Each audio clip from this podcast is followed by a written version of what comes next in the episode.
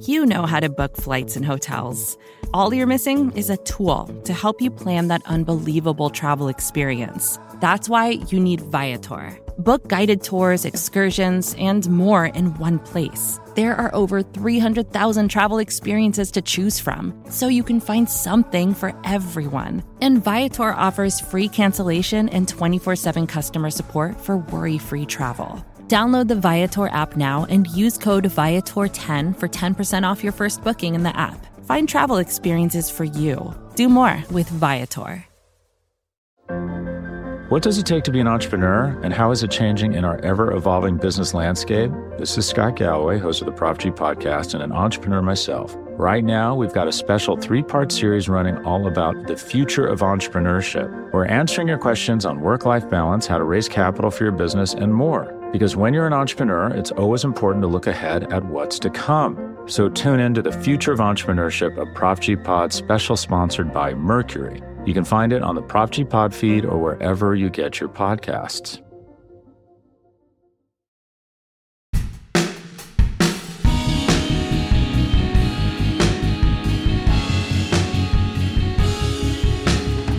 For those of you who remember the scary year 2017, it felt like the United States and North Korea were on the brink of war constantly. Well, eh, we haven't quite gotten back to that point, but in the past few weeks, there's been a dramatic uptick and a scary uptick in tensions between North and South Korea.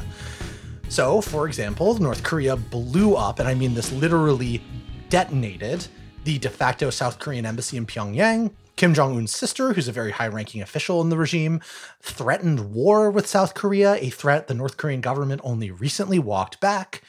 It feels like the past few years of diplomacy, of attempted negotiations facilitated by the United States, ha- has gone up in smoke. Today on Worldly, part of the Vox Media Podcast Network, we are going to explain how this happened and why it's happening. I'm Zack Beauchamp here with Alex Ward. Jenn Williams is out doing something. I don't know, vacation. I think that's what it's called, right? Vacation. I, I, believe it's a vacation, and it is also her birthday week, which she's very excited about. Oh, so worldly listeners, please send Jenn emails wishing her happy birthday. Uh, hopefully, she's not paying attention, and this will come as a surprise for her. Um, but if she does hear it, Jenn, and you get a deluge of emails to your inbox that say happy birthday, uh, well, don't be surprised. I hope you are surprised. Um, Anyway, uh, I'm coming to you from a different place, a undisclosed location where I'm sort of on vacation, but I'm working, obviously, uh, in in Alex's home state of Massachusetts. So Woo-hoo! he's jealous. Very jealous. um, but yeah, I guess we should uh, we we should talk about North Korea, right? Like that. That's why we're here today. I think that's why we should do it. Let's do it. I mean, you mentioned that uh, diplomacy is going up in smoke. It was a perfect encapsulation because it literally has gone up in smoke. I find it really striking that North Korea blew up the South Korean embassy. Now, this happened, what, at the time we're recording, two weeks ago, a week ago? About a week ago, yeah. Okay. So this happened a week ago at the time that we're recording. And since then, tensions have climbed down like only only just a like a tad bit, right? We've gone from North Korea threatening war to saying, well, we're probably not going to attack you right now, but it's still clear that the peace process has foundered. Right. And I think to understand this, um, Alex, we should go back, oh, I don't know, let's say to 2018, uh, where the year that Trump did all these diplomatic overtures to North Korea and eventually ended up meeting face to face with Kim Jong un, the first meeting between a US president and a North Korean leader. Yeah, I mean, I remember how dramatic that scene was. So, so let me paint the picture for those who may not remember because you didn't follow it as closely, which is completely understandable. So, as Zack rightly mentioned, no sitting North Korean leader and no sitting U.S. president had ever met one on one. And in Singapore, in 2018, Kim Jong un and Trump actually had a summit. And the goal of the summit, basically, uh, you know, months after the fire and fury and the Olympics and, and, and all that, uh, was meant to set the pathway forward to come to some sort of agreement to make some sort of deal that would on the in the US mind start the denuclearization process of North Korea and in North Korea's mind, lift sanctions that the US and a bunch of other countries had imposed on it uh, in order to get it to denuclearize. And by denuclearize, I l- literally meaning like dismantling the country's nuclear program and the missile program that helps deliver those bombs wherever they want to send them.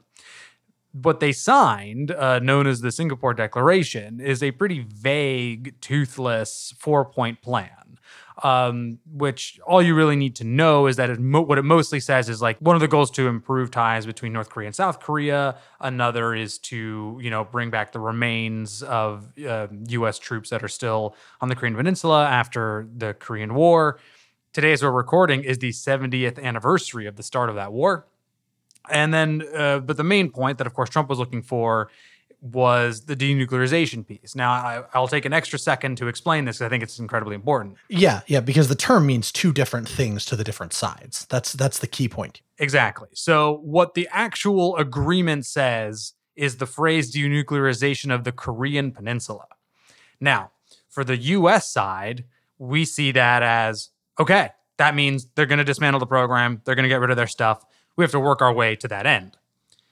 The North Koreans see that phrase very differently. That phrase means that there's just like no American nuclear support for South Korea, that there is no uh, more American military backing of North Korea's um, you know biggest enemy, South Korea, and so there's this like, thing called the nuclear umbrella, which basically countries that don't have nuclear weapons are protected by our nuclear weapons. Um, South Korea benefits from that greatly. It is part of the reason why North Korea struggles to invade South Korea again, um, and so granted, and it, it should be noted, like we make a lot of uh, a hay of these differences. Both sides know where they really stand, despite this. But what's clear is what Kim Jong Un and Trump signed was the North Korean understanding of this, right? So whether or not we know sort of like where each other are on on the you know on the terminology, Trump signed the North Korean terminology and that's a big deal. And I can go into more history, but the, one sort of major encapsulation is what they signed in Singapore was a lot less specific and was way more vague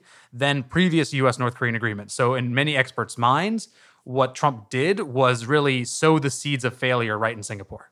Uh, so, so I want to I want to dwell on this point a little bit, right? Because it's the the question is expectations management in this situation, right? What the U.S. had and what the international community had wanted from North Korea in the past, as Alex suggested, getting rid of its nuclear program, but not ending the US South Korea alliance, which is what you would need to do to end America's quote unquote nuclear umbrella, the term that Alex just used, right? You need to actually sever US guarantees to protect and defend South Korea in the event of an attack, which could include nuclear retaliation. That's that's the sort of meaning of the term. Um, by by resetting expectations by adopting some of the North Korean language, even in a vague declaration of principles. This is where like diplomacy gets a little weird, tricky, and symbolic. You end up setting the North Korean expectations higher than they would be otherwise. You end up letting them think that they might get something more expansive, like real concessions on US South Korean military ties that they might not otherwise get. And that's where they what they start to set as their aims of negotiations, or at least thinking it might be more possible than it would be in the past. And when their expectations are higher and then they're not met, well, then they start to see less value in the peace process. They start to, I don't, know, I don't know, is peace process the right word? I think peace process is, is sort of the right word. Like technically, the Korean War has not ended. Right. When when in 1953 there was an armistice signed, not an end of war declaration. So the war technically 70 years on ha- is ongoing, but there hasn't been fighting for decades. Um so so in any event, this this peace process, uh, which I uh, you know, as somebody who spends a lot of time writing about Israel, Palestine, it's just like sort of what comes to my head whenever I'm talking about negotiations. But in this context, I think it makes a lot of sense um, because it is really an effort to take the the peninsula off of perpetual war footing, right? And Singapore was Trump's attempt to do that. The problem is it set North North Korean expectations really high and also seemed to guarantee something that the US was never really prepared to give up. Yeah, and I, I should say kind of two things at the outset. One is that, and I and I believe the Trump administration when they say this, that Kim did say, um, actually both to South Korean President Moon Jae-in uh, and to Trump administration officials, that he was looking to dismantle his nuclear weaponry. That you know he wasn't his father or his grandfather. That he was a different kind of leader. He really wanted to bolster the country's economy. Now, whether or not he meant it is another thing. But whether he's, but I do believe that he said it. Um, the other thing, oh really? That that that's fascinating. I I want to talk about that. But I know you have another. No, thing no, please go say, for it. But I'm like, I'm very interested in that statement because to me, uh, Kim Jong Un's pattern of behavior has not been less hawkish than his father's. It's been consistently more brinksman. There, has been consistently more brinksmanship, more aggressiveness. I mean, since the very beginning, right? When early in his early early in Kim Jong Un's time as North Korean leader, uh, artillery attacked a South Korean ship, the Cheonan, and sunk it. And it was this really, really serious escalation. A lot of people point to it as until 2017, uh, the closest the two sides had been to war in, in quite some time. Right. And so that that sort of hawkish approach has been there from the beginning. So to try to set himself up as a different kind of leader, you know, as one more interested in getting rid of his nuclear program, despite the fact that missile tests uh, have spiked under his leadership. Like you can look at data on the amount of missile tests, and it's really much, much higher under Kim Jong Un. Like it, it seems like he was trying to play the South Koreans and the Americans for idiots. Yeah, you could see it that way, Zack. Uh, another way that some experts point out is that look, Kim Jong Un came into power in his late twenties, early thirties. You know, depending on what you feel like his actual age is. Um, his father and grandfather before him did rule for quite some time, but they were older, uh, and so Kim, in order to keep legitimacy uh, over time and you know maintain authority, he clearly saw that improving the country's economy would be like his main tool to do that. Um, granted, North Korea, very poor country, lots of problems. A lot of that has to do with the kleptocracy and, and, the, and the horrors of the actual state itself. But even so, that seemed, and he was very open about this. He's like, I have a dual track here. Like, I want to finish the nuclear program, right? Like, I want to prove that it works. And then I want to shift to the economy. And so, part of the reason he ramped up the missiles, yes, it was part of the provocations with with Trump, et cetera but Kim had signaled that he was going to test ICBMs and he was going to test a whole bunch of things. And when he finally did the one, um, he tested the ICBM uh, intercontinental ballistic missile in November 2017, the one that theoretically could reach all of the United States, including you know the capital, New York City. Um, it went like much higher than the International Space Station. Like that's how high it went. Um, that was his way of being okay. I got it. I have the system. It's proven. It's done now I can shift to the economy. And the reason he started to open up, going to the Olympics, meeting with Trump, et cetera, was to get the sanctions that the U.S. had imposed for all those missile tests off as a way to improve the economy. So it depends how you see it, but that's.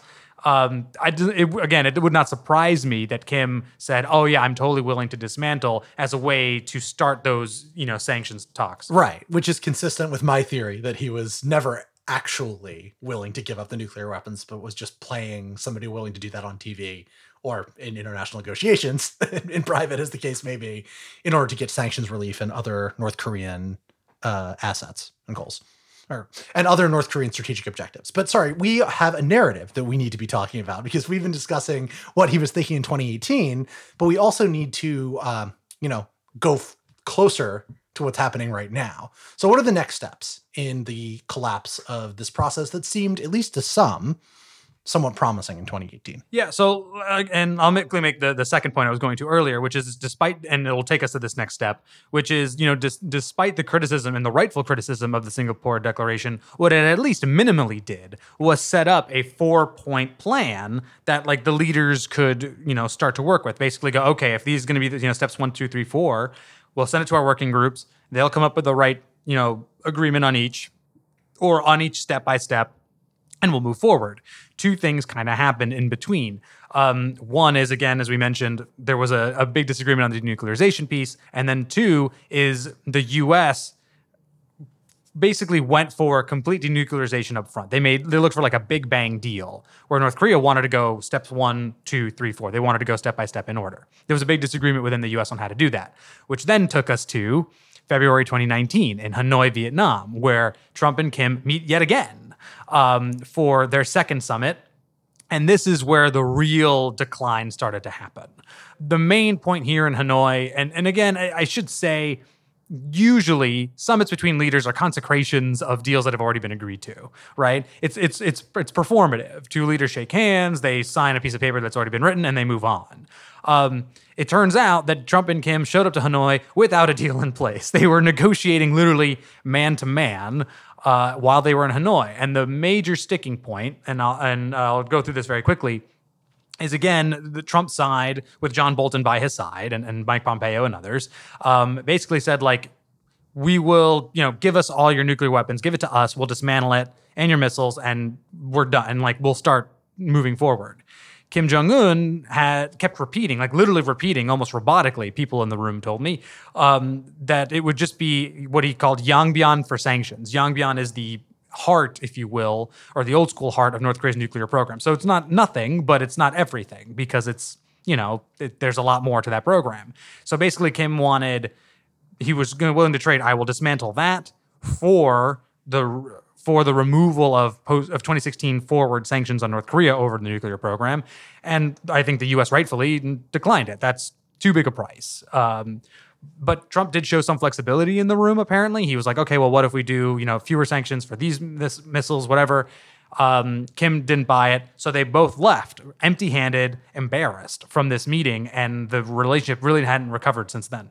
So that's that's interesting. Um, in the sense that Kim seemed largely inflexible in terms of this demand. That that adverb robotically really sticks in my head when you when you're describing the situation because it's exactly why you do the lower level diplomacy beforehand, right? Because you don't end up in a situation where it's clear that leaders end up getting uh, embarrassed functionally in public or in some kind of sit down negotiated, unable to make progress because you don't understand what their side wants and what you're willing to give, like whether or not there's any way for you to stage something that looks successful. Lower level diplomacy doesn't attract high levels of attention, right? It's not that you have a bunch of cameras there when there's, you know, an assistant secretary of state uh, on the phone or on Skype with or Zoom North Korean experts or Zoom. where we we live on Zoom now.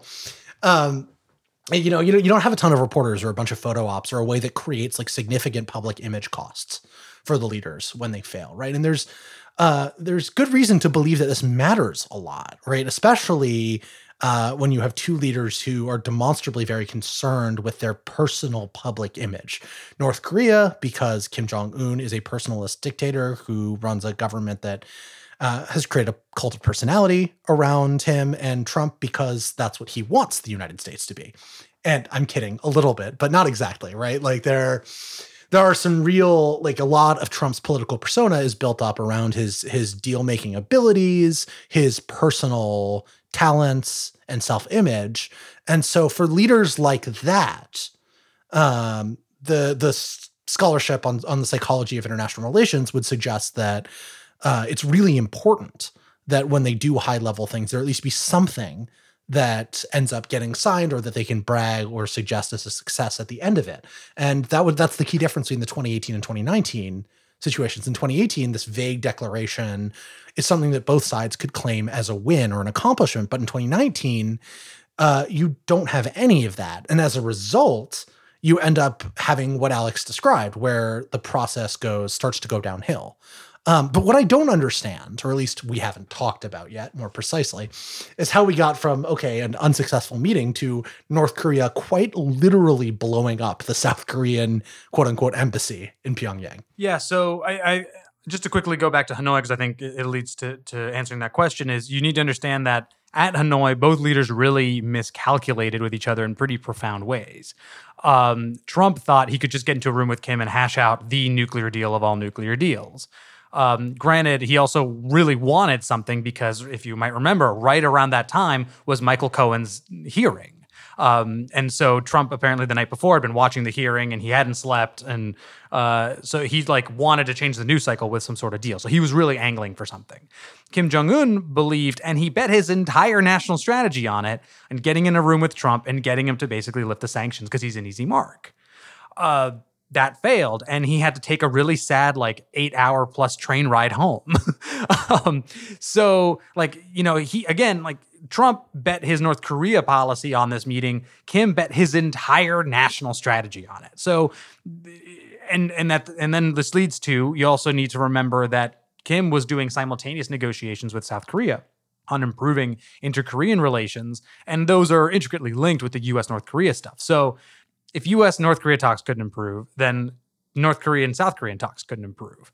And so we go from uh, Hanoi in 2019 to basically all year Kim saying, if we don't get a deal by the end of this year, I'm going to start being a bit more belligerent. Uh, I'm going to start, you know, no longer playing Mr. Nice Guy. And we should know that Kim did not test a nuclear weapon or a or an ICBM all of 2019. And Trump was fine with that. He was like, you can test short range missiles all you want, just not the big stuff. Um, we're in 2020. Everyone believed that missiles and bombs might start going off again. And instead, what Kim has done is basically start to tear down, uh, literally, the structures of the inter Korean relations. And, and the reason for that, and, and to kind of wrap up here, um, is because it's easier to do that than mess with the US. And if South Korea, which desperately wants a deal with North Korea under the administration of Moon Jae in, if the North Koreans can start to separate the South Koreans and the United States, then it will either kind of do one of two things put more pressure to get a deal actually signed, which Kim wants to lift the sanctions, or he harms the, that U.S. North South.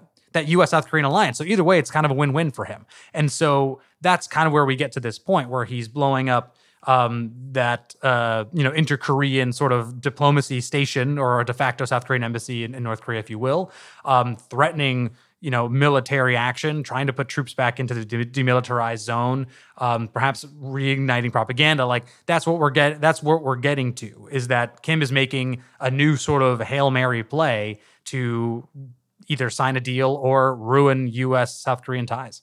That's the important thing I think to understand about the situation. That this is a strategy. It's not uh, random. It's not just acting out. It's not irrational. It's a very deliberate way of attempting to accomplish specific and concrete North Korean national security aims of getting a favorable deal or weakening the US South Korean alliance. Uh, North Korea was probably not about to attack South Korea, right? Like that. I don't I didn't see any evidence of that being the case, the kind of troop deployments that would indicate an actual impending attack. What a threat of this sort does right, is put pressure on the United States and South Korea to react in some way or figure out some response so they don't seem weak and don't invite further provocations. Uh, and that basically puts the ball in their court in the way that Alex was describing, forcing them to come up with a coordinated response, especially at a time when things are, are difficult to coordinate in a world of the coronavirus pandemic, to put things mildly. And so you end up not with North Korea, you know, being on the verge of war, but of North Korea saying basically through over the top complex language, uh, you had better do something or we're going to start doing even more crazy stuff. Uh, crazy like like it's almost like a it's a performative kind of crazy, right? It's not actually crazy. It just seems crazy to to outside observers. You're totally right about the performative. I mean, uh, I'm sure we'll get into this a bit more, but what I think is interesting is that North Korea has used a kind of like hot and cold strategy a lot good cop, bad cop. Uh, the, the summary here is that Kim Yo Jong, Kim Jong Un's younger sister, is basically the number two person in North Korea right now. And she has been the one making the threats towards South Korea, calling the South Korean president, you know, disgusting, et cetera. Um, basically saying we're going to, you know, send more troops to the D- to the DMZ. We're going to restart propaganda. We're going to put leaflets in South Korea. Like we're going to start ramping up tensions again. And and the North and and the Koreans between the two of them had agreed like we're going to start, you know, move away from over militarizing that that that border. So the reimposition of troops, et cetera, is a provocation. Of course, blowing up the inter-Korean liaison office is a provocation. And so all signs were like, hey, there's going to be the North Koreans basically reneging on every, you know, Korean deal here. And then Kim Jong Un comes in surprisingly this week and goes, no, no, no, no, no, we're not going to do that. I'm in reverse. Like they came to me with a plan. We're not going to do that. And the reason to do it, again, it is performative. It has been totally planned, experts believe where Kim Yo Jong looks like the bad cop. Kim Jong Un comes in, is the good cop, looks reasonable, and that's supposed to make the South Koreans and Americans go, hmm, there is a deal to make still. He's not as bad as we think he is. Maybe we can uh, eventually do something. And of course, Kim wants that. He wants the South Koreans and the Americans to come. Find a way to lift sanctions, find a way to improve his country's economy. It doesn't look like, though, that either side's going to fall for it at the moment. Uh, so, with that dissection of North Korea's hot and cold Katy Perry strategy, we're going to take a brief break. And then when we come back, we're going to talk about sort of the big picture, like how to understand this dance that's been going on for, you know, the past four years between the US and North Korea. What does it take to be an entrepreneur, and how is it changing in our ever evolving business landscape? This is Scott Galloway, host of the Prop G podcast, and an entrepreneur myself. Right now, we've got a special three part series running all about the future of entrepreneurship. We're answering your questions on work life balance, how to raise capital for your business, and more. Because when you're an entrepreneur, it's always important to look ahead at what's to come. So tune in to the future of entrepreneurship, a Prop G Pod special sponsored by Mercury. You can find it on the Prop G Pod feed or wherever you get your podcasts. Welcome back, worldly listeners. We have been talking about rising tensions on the Korean Peninsula, a topic that I feel like we cover every uh, few months or so on Worldly. Uh, and you know, there's a reason for that, right? Is as we were discussing at the very end of the last segment, North Korea's strategy is to provoke and step back, provoke and step back, see what it can get from provocation, see what it can get by being nice. And this has been a consistent pattern of the Kim regime, not just under Kim Jong un, but also his father and so on. So the question is how to understand this dance, as at least as it surrounds and relates to the nuclear program, which is the central point of tensions right now. Uh, and you know, my basic sense of it and the conceptual toolbox that I reach for whenever I, I think about this starts from the premise that North Korea is not going to give up its nuclear program. That that's not an attainable aim of US and South Korean and international diplomacy. And the reason for that is that uh, nukes serve both rational strategic and rational regime legitimation goals for the North Korean government, by which I mean it is a significant deterrent on a US attack, especially when you're armed with intercontinental ballistic missiles that may or may not be able to reach major American cities. I say may or may not because we don't actually know how good they are. We just know the North Koreans have ones that, in theory, could go that far. Uh, second, um, the nuclear program, and this is actually a pretty common feature of nuclear programs in different countries, they serve as a uh, a tool of national pride, right? A, a way of rallying the citizenry uh, and the population in support of the regime by saying, "Look what we can do! Look at the feats of our power, our science, our our strength." Uh, we're one of the few countries that can wield the might of the atom, right? I don't know, that language is a little antiquated, but that kind of uh, argumentation, you've seen it, you see it in Iran, uh, or at least you did when the nuclear program was more in active development. Um, now, who knows? Maybe they'll return to it as the deal continues to fall apart, um, especially if Trump gets a second term. But the point is, North Koreans don't need popular support in the sense of, of Kim Jong un not needing votes, but he does need to keep the population in line to prevent domestic unrest, which is always a concern of authoritarian regimes.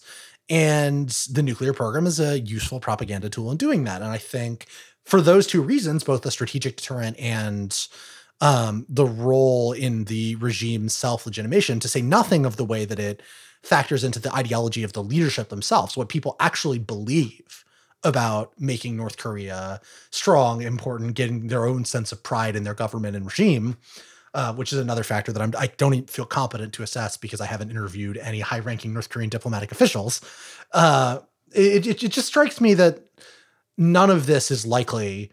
Uh, there, it strikes me that there is nothing that the United States and South Korea can offer that would be sufficient to get the North Koreans to back down from a program like this. Yeah, I'm surprised you can't interview North Korean officials. They're so open to, to interview. um, look, I I agree with you 98% on this. Um, and the reason being is is as you rightly noted, Kim Jong Un, uh, like his father and grandfather before him, find the nuclear program not only to be essential to its propaganda, but to regime survival, right? Like Kim Jong un needs these weapons in order to make sure he doesn't die in an American attack.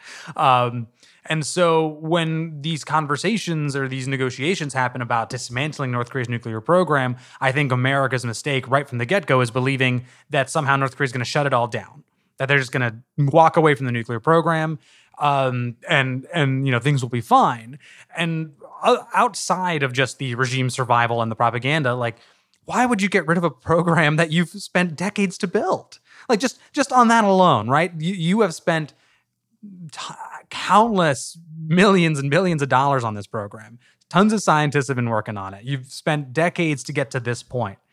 why would you get rid of it? Just on that alone, I, I find it odd. And yet, it has been American policy forever that that is the way we negotiate. That it starts from North Korea getting rid of the entirety of its program. That's always been sort of a, a America's mistake. Is there something we could offer to get them to there? I don't think so. I, other than um, basically the U.S. renouncing its alliance with South Korea, removing you know tens of thousands of troops from from there, and basically saying and and showing somehow that we would never defend South Korea in a war. Anything short of that, uh, we're you know North Korea's not going to get rid of its program, and even then, if we did all of that, which we would never do, um, I'm not even sure North Korea would still dismantle its program. So it, it is a faulty starting point that only the most hardline people, the John Boltons, the, the Mike Pompeos, and some people in the past, um, seem to hold. That there's this genuine belief that all it will take somehow is the right set of buttons pushed, and North Korea will go, "You're right." Right, we don't want these weapons anymore. But I, I don't want to let uh, non-hardliners off the hook here, right? This was also the premise of the Obama administration's approach. They sure. never attempted to say, "Okay, North Korea, we know you have these nuclear weapons, and we know you're not going to give them up. Here's a more intermediary approach," or at least they never publicly said that, right? It's the the public position of the United States has been since the origins of the North Korean nuclear program, since it was developed and made public was that North Korea may, must not be allowed to have a nuclear weapon. Right. And this remained true when North Korea was testing weapons, when they were just developing and building up the infrastructure to build weapons. And now, when the facts on the ground have changed so dramatically, it continues to be the same. And this has, I think, consistently in, the Bush administration, in the Trump, in the Obama administration, and in the Trump administration, made it difficult for negotiations to continue or progress in any meaningful sense. And and those three different American governments have tried different approaches, and different South Korean governments. Right? We we talk about the U.S. a lot, but South Korea is as important an actor in in this particular drama. Um, you know, they they've also tried different approaches. And there's very little that one can do when a regime like North Korea's, which like I don't want to let them off the hook morally, right? Like the problem here is that you have a bad and and fundamentally evil government that is concerned that because it is bad and fundamentally evil, other people might not like it uh, continuing to exist and may attempt to overthrow it. And so it, it pursues a strategy that assumes a hostile world when, you know, the the easiest way to not get invaded would be to stop acting like a destabilizing, violent, and terroristic regime. The North Korean government doesn't want to do that, hence the impasse. But under the assumptions that the North Korean government is what it is, uh, I don't understand how anyone, any a realistic or clear-eyed assessment of the situation, could uh, sustain what has been official U.S. policy for for quite some time now. And and let's also not let off the North Koreans off the hook in, in, another sense, which is we have come to previous agreements with the North Koreans where it was just like, okay, we are going to, uh, you know, uh, we will do inspections of these nuclear sites and you're going to stop producing more bombs and missiles or whatever. And we're going to look at that. And in exchange, we'll give you some money or some food and, and aid. And the North Koreans have cheated.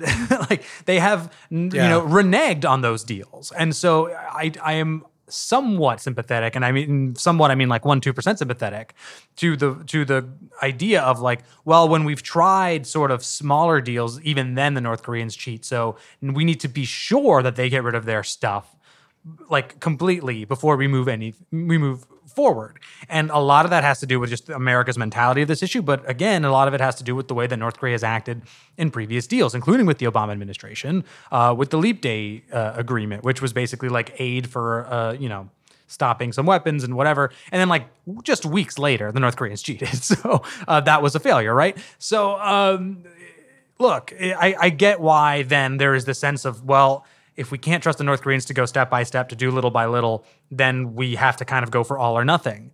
But even then, uh, but all or nothing we know is not going to work. So it seems to me that the the simplest explanation, or at least, and by being simplest, simplest may be wrong, but the correct course is all right. We have to find the right amount of of, of leverage if we can um, in sort of for a smaller deal. Uh, and there was great and and I should say one of the reasons for so much promise in this moment was because you had never really seen a triangulation of the US, South Korean, and North Korean leadership as we're seeing now. I mean, Kim Jong un clearly willing to go outside and negotiate. Trump more than any other American president willing to do diplomacy with North Korea, and South Korea desperate uh, under Moon Jae-in to somehow improve Korean ties. And usually, there's been a mismatch in leadership. Like there was conservative government government in South Korea or a liberal one in the United States, and you know, in North Korea was what it was, or vice versa. And so this triangulation, like it's going to be hard to ever have a moment like this again, which is why there was so much hope in this process. And yet, these faulty assumptions that have permeated throughout you know decades uh, is what seems to have uh, ultimately thwarted the this push. Right. I think the the upshot of this analysis is that barring some kind of of over aggressive US response, we're not likely to return to the 2017 type provocation and really like real fears of war. Uh, in part because the U.S. has, at this point, the current U.S. administration has uh, staked its North Korea policy on the president's ability to talk to Kim Jong Un, and so to return to the days of of fire and fury and brinksmanship and so on uh, would be essentially an announcement of failure and of this approach, Alex, that you were just talking about. And that's not something that the US government is going to want to do in an election year, it seems most likely. Of course, you should never speak in in permanent loud declarative sentences about what the Trump administration will do, uh, or the North Koreans who are also, you know, maybe they push things too far and some kind of there's some kind of response like the sinking of the Cheonan that I talked about in our, in our last section that requires some kind of more aggressive response. You never know. But the North Koreans don't want that. They don't want bring war right? They don't want to escalate to that point. So they, they want to do controlled escalations that provoke these kinds of concessions or prompt them. Uh, but that that means going forward, like the peace process has failed, but nobody really wants to declare that it's failed, at least in the short term. So, well, my sense of what is most likely, and I probably should not make predictions for all of the reasons that I literally just said, but my sense of what's likely is that we're we'll go back to a, a kind of form of stasis where North Korea continues to do provocative things that are intentionally designed to grab attention and uh, create a sense of insecurity in South Korea and the United States, but not actually uh, attempt to escalate beyond a, a, very limited sort of point, like threaten war, but don't do things that actually indicate the threat is serious, so to speak. At least that's my read of what what's likely to happen going forward, despite you know these these really provocative steps. North Korea can do things like killing South Korean soldiers that it has done in the past that are much much more escalatory than what we've seen in the past few weeks. Yeah, I think uh, this year what we should expect from North Korea, and uh, you know the perils of prediction are what they are, but um, I, I, would say the the expert assessment so uh, to date is basically that Kim will do everything short of an ICBM test and a nuclear test because those are Trump's red lines. Um, but he can do anything else. He can do short range tests. He can do he can do the provocations with South Korea. Trump, in his mind, as long as he has that sort of opening to meet with Kim when he wants um, then I think he's fine with the way things kind of go as long as they don't pass those red lines. And in a way, he's kind of right because it's not so bad to have a, an outlet or at least a policy way of making sure that like the threats of nuclear war of 2017 don't happen again. Anything short of that sounds pretty good.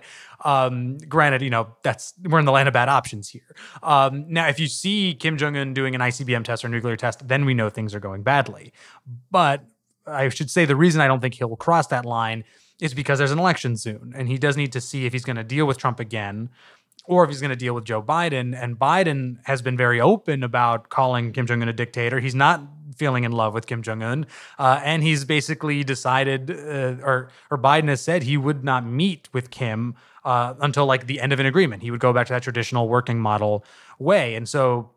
I think Kim needs to keep his options open with with Trump. And I think he also needs to keep his sort of powder dry because if Biden comes in and if there's one pattern in North Korea, it's that when there's a new American leader, tests start flying again. It's a way to provoke and to sort of literally test the, the new American president. And I think Kim is at least mentally preparing himself for going if Biden wins, I no longer can do these summits. And I have to find maybe, or, or I may have to go back to the old ways of doing things, which actually requires having enough missiles in his arsenal. So what you're saying is that uh, Joe Biden really needs to be prepared for some malarkey from North Korea. A lot of malarkey, some intercontinental range malarkey. Okay.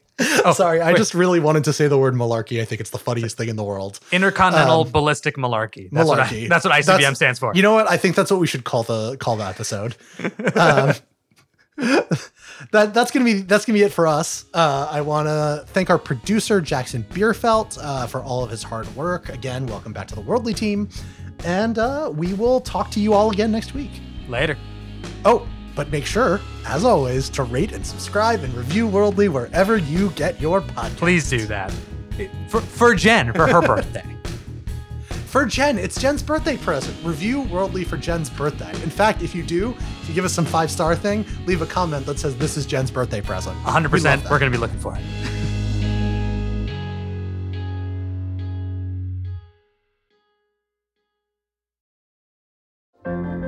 What does it take to be an entrepreneur, and how is it changing in our ever evolving business landscape? This is Scott Galloway, host of the Prop G podcast, and an entrepreneur myself. Right now, we've got a special three part series running all about the future of entrepreneurship. We're answering your questions on work life balance, how to raise capital for your business, and more. Because when you're an entrepreneur, it's always important to look ahead at what's to come. So tune in to the Future of Entrepreneurship, a Prop G Pod special sponsored by Mercury. You can find it on the Prop G Pod feed or wherever you get your podcasts.